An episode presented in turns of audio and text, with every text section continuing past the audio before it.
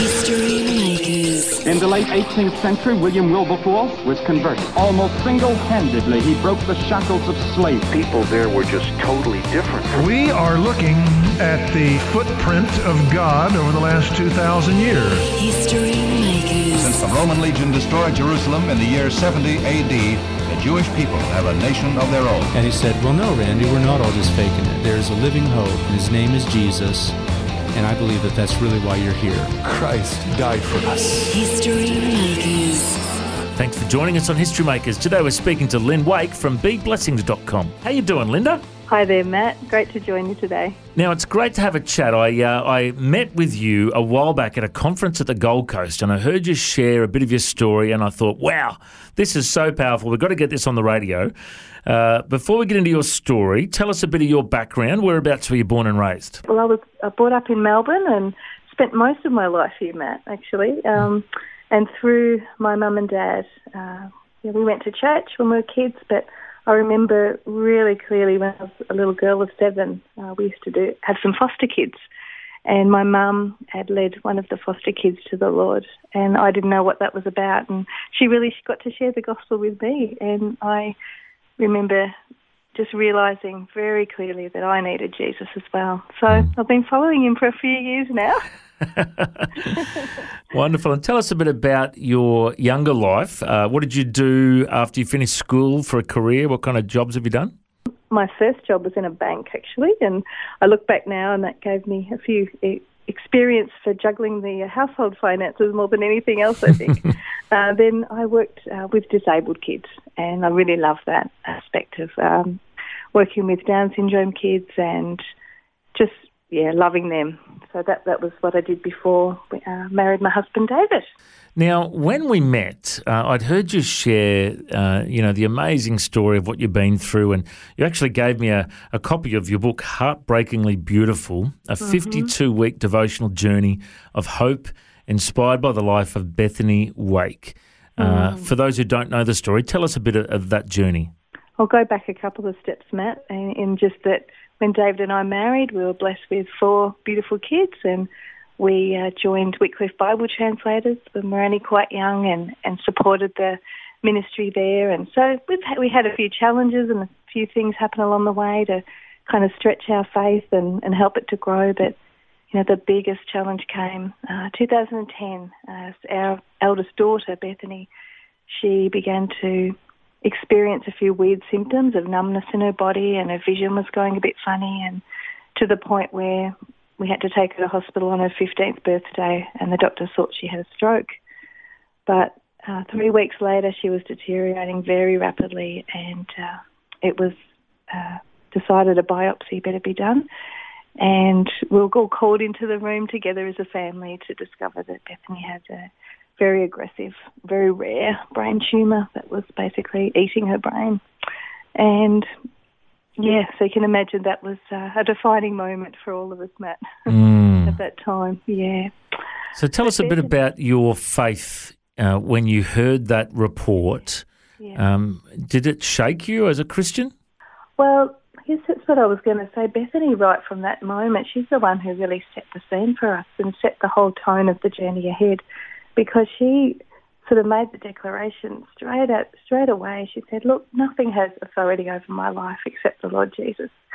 And right from then, you know, we cried together and we just committed the whole journey to him. Of course, we asked him to heal her. That was the thing that we immediately wanted and needed.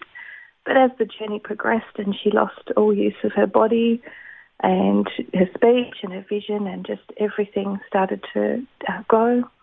It was a, a year journey. Um, for her, you know, her faith just continued to flourish and grow. And while she could speak, she would just be sharing with people how Jesus was with her through the whole thing. And she really got it, and she kind of set the tone for us and took the baton of faith and ran ahead with us. But, you know, to be honest, I was way behind in the sense of just watching our girl suffer so much and just crying out to God, you know, where are you in this? Where are you, God? Um, it really was turning to his word and, and other Christians gathering around us to help us do that, because we didn't feel like doing that all the time. But people were encouraging us, um, loving us, And we would read like the Psalms of Lament and, and the stories of Jesus on the cross. I think were the things we went to most to just realise that, you know, the suffering we're experiencing was something that God really understood and that we could turn to him in it. So it was a very faith-stretching time, and uh, I'm not saying I did it well at all, but I'm just grateful Bethany did it well, and she's like an example to me now of, of being able to trust no matter what. Um, yeah, and I guess that's where her devotional book came about, Matt, because we, we were journaling together, and so the, the journey was a year. And while we, we could do that, we um, made a journal together, and it was really all about what Jesus was teaching Bethany while she was walking through the valley of the shadow of death. And she wanted to share those deep lessons and how he was with her and all the things he showed her uh, through that time. I guess she had to grow up very, very quickly. Now, it can really put a lot of stress and pressure on a family when there's a loved one in hospital and, yeah. you know, such a serious diagnosis. Um, how did your family cope through that time? Wow. Well, our extended family were amazing. They, my sister got a roster together and got all these helpers and made sure all our um, someone was with, with Bethany twenty-four seven, basically. And then our church gathered round and got us meals and cleaned our home and had prayer vigils outside our home, and uh, people, God's people just absolutely loved us to bits, and that's, I think, was just such an expression of what God was doing in the time. Uh, with, uh, I'm very blessed to have the husband I have, who's a very kind, godly man, and he just gave up um, everything to just nurse Bethany, and she needed lifting, and, you know, her daddy's strong arms could lift her, and, you know, I saw him just doing it with such grace, and you know, I, I actually really thank God that he uh, gave me such a husband, and we could work together as a team. There certainly have been stresses um, on our marriage, but um, more in the carrying of the grief, and when we realised that we could do that road together, that we didn't have to carry the grief separately, that was a big key, I think, that we could trust in God and lean on him, and then together we could take hand, hold hands together and walk through the grief together. Mm. Um, very tempting to do it apart because you're just in so much pain. But, yeah, with God's help, we took each other's hand and walked through the path together. So really grateful for that, yeah. You know, I don't know how people go through these times without faith in God. Uh, it's oh. just, you know, it's so, you know, when when you're a Christian, yeah. whether times are good or times are bad, you know the Lord is with you, don't you?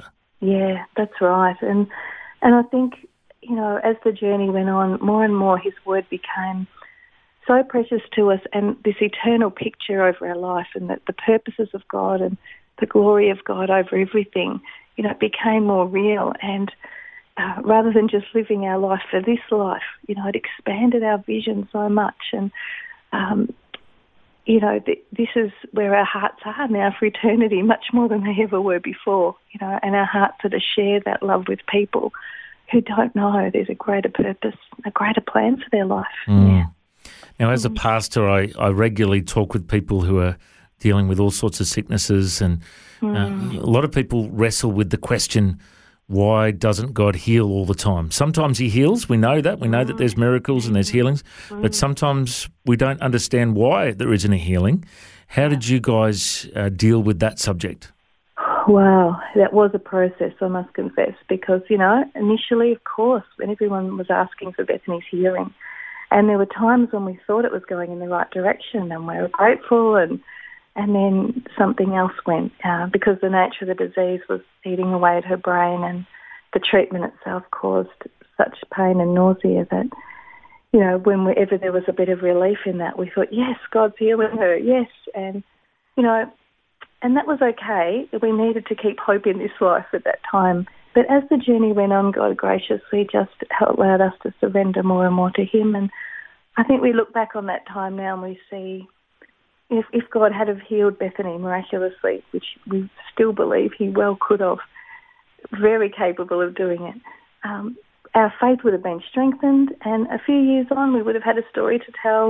Uh, we don't know where we'd be in our faith now, though, um, if God had uh, have uh, allowed, he allowed that for a reason, we believe. And now we kind of see that suffering in more of a, an eternal perspective, and, and think that for Bethany, the best result was for her to take him home. And that's where she came to that point. She said, look, Mum and Dad, you can stop praying for healing now, because I really just want to go and be with Jesus, and whatever will give him the most glory, you know, in my life. It, like, she sort of let her, she just surrendered her whole life to him and all her dreams. And so, you know, sort of six years on now, we do have, she has a testimony that can't be taken away mm. now, you know. Um, so it was a much bigger picture that he was expanding in us through the suffering, yeah. Oh, isn't it reassuring to know, you know, to have that peace that you know that you know that you know that you're going to see her in heaven mm. one day. Yeah, oh. And, you know, it's not just that, not just see her. We're going to live forever with her. Yeah, that's right. and, um, you know, when she was born, Matt, I, you know, as I said, we have four children, and God gave me a really special gift when Bethany was born. I had a, uh, a picture that I was going to have a daughter forever. And I didn't have that picture in the same feeling when I had the other children. Um, I look back now and I think that was a gift from, from him to me, to my heart, to just say, no matter what happens, you know, he was preparing me to say, you actually are going to have a daughter forever and enjoy her forever. You know, so we have some incredible adventures ahead. In fact, we used to talk about that, and I, neither of us ever mastered how to do a cartwheel on this earth. So we said, like, that's one of the first things we're going to do together, do some cartwheels on the new earth and enjoy being with each other and with the Lord forever. Now, you've really got an incredible uh, ministry. Uh, you know, the, the website is be blessings dot com, so be blessings dot com, where people can see the book Heartbreakingly Beautiful, a fifty-two week devotional journey of hope inspired mm-hmm. by the life of Bethany Wake. Tell us a bit about this ministry. Well, I guess there's sort of two sides to Bethany's legacy. Um, one of them is that, that she was very passionate about helping people, and she heard about some women in Africa who suffer with a condition called obstetric fistula. She was only fourteen years old when she she came into me and asked me to do something about this uh, with her. And little did we know that that would lead into a legacy with C B M. And we've had the opportunity to go and travel to Africa with our younger two daughters as well, and, and see the hospital where Bethany's legacy has helped many women to recover from that uh, birth injury and help them to re- be restored to life again. So that was an absolute joy, and we continue to do that as well. So all the proceeds from Bethany's devotional book go straight to helping those ladies. And I guess the other side, Matt, is just the, the building of faith in people who are going through traumatic things, and, and whether it be cancer journeys or, you know, relationship breakups, uh, just things that have absolutely turned your world upside down, to to encourage people to go to Jesus and his word and to find the hope they need for whatever they're going through. That's really Bethany's legacy, I think. Well, it's uh, a wonderful ministry that you have, and uh, I can remember just, just personally, Lynn, after uh, hearing hearing you share uh, about Bethany's story, Uh, we actually bumped into each other at breakfast uh, at the uh, the Gold Coast at the, this uh, conference we were at, and right, I was able just to share with you that uh, one of my good friends is is going through brain cancer, and mm. we've been uh, caring for her and praying for her, and and yeah. you actually gave me one of the books, mm-hmm. and I was able to give it to her and read through it with her, and it was such a precious uh, uh, time uh, being able to pass that on to a friend going through the same thing. And uh, I just wanted to thank you for that. And mm. I just wanted to give you the opportunity, you know, that there might be people listening now, Linda, that are, mm. you know, struggling with faith, struggling with, you know, mm. how can you, how can a good God allow bad things happen to people? Or or people might mm. be listening and, and they might be far from God right now.